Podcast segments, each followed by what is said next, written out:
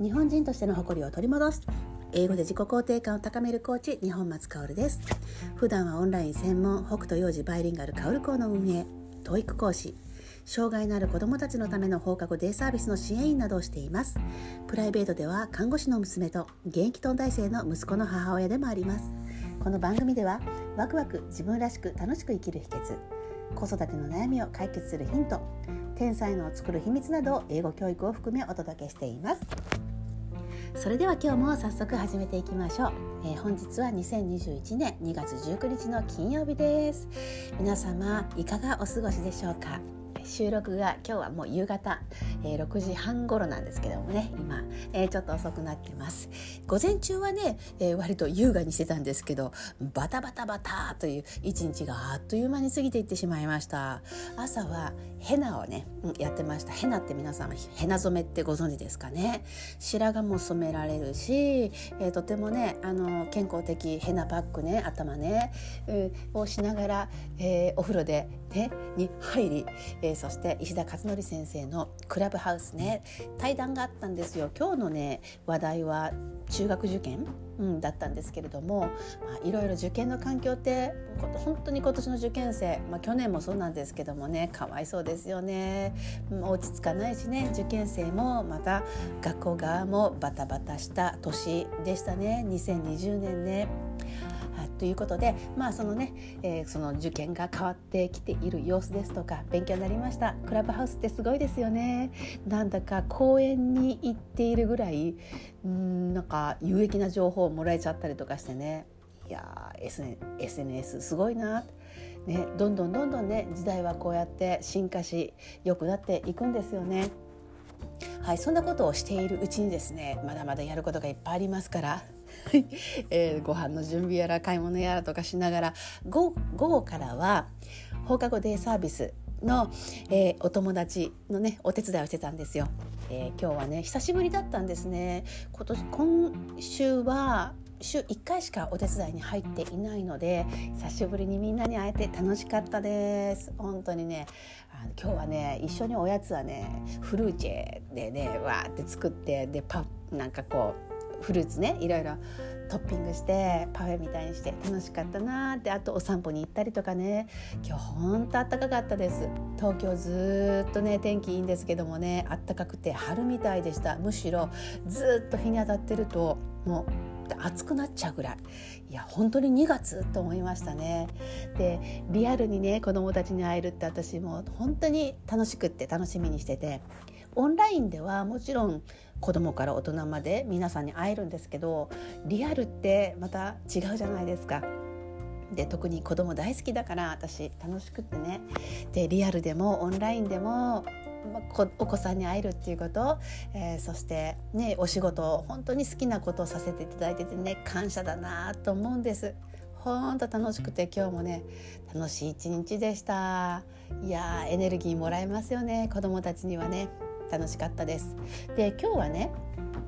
何のお話をしようかなと思ってて、で午前中見てたんですよね、本をいろいろね。でふとね松下幸之助さんの道を開くっていうね本をが目についたので、ああそうだこれいい本だったよなって勉強になるんですよね。松下幸之助さんね、私パナソニックに勤めていたのでもちろんお世話になってたし、いやにじゅう代の頃ねはたちそこそこではね幸之助さんの素晴らしさをその時にはねそれほどよく分かってなかったんですけれどもね、素晴らしい方でしたよ。うん、で、えー、この中でね素直に生きるっていうフレーズがちょっと今日はね目に留まったんです。素直さって大事でしょ。やっぱりね、まあ、子供はもちろんなんだけど大人になっても素直ってすごく大事だなと思って、私もねいつも素直でありたいと思うんですよね。素直で美しくありたいな、美しく生きたいなって、うん、思ってます。心に常に留めてます。でこの中でね逆境とか順境、いい時も悪い時もあるんだけれども、素直さを失った時にはね逆境の時には卑屈になってしまうと、そしていい感じの時にはうぬぼれてしまう。確かにそうですよね。人間っていや愚かですからね、え自分も含めね。なので、まあ、お互いにとらわれることなく甘えることなく素直にその環境に、えー、環境じゃないその境外に生きていきたいものであるっていうふうに書いてあるんですけど、素直でいたいね。はい、えー、と思いました。今日は素直に生きるが響いたんですね。でおひなさまね、あの エスエヌエス の投稿で見て、あそうだ私もおひなさま出してあげなきゃって思い出しましてね、いや出たい出たいっていうね、多分ねおひなさまが言ってたんですよね。で飾りました。でこのおひなさまがですね、実は私の母に対して祖母が作ったもので、もう考えてみたらはちじゅうねんぐらい前でしょ。でそのおひなさまをね、私はなんか引き継いで娘のために飾ってたんですよね。で私は段飾りですごく大きなものを買ってもらってたんですけど、それは実家にあるままで、なぜか私は、はい、嫁いでからおばあちゃんの作ったおひなさまを持ってきてたんですよね。そして娘のために飾ってました。本当にねぷっくりしててね、可愛らしくてね、いやもうななじゅうねんはちじゅうねんっていう歳月を考えると余計に愛おしくてね、でも美しいんですよ。もう日本の文化って素晴らしいなって、これはね引き継いでいきたいね。娘はさんだいめねですけども、私がねいなくなったらね娘に託します。なんか可愛らしくってね、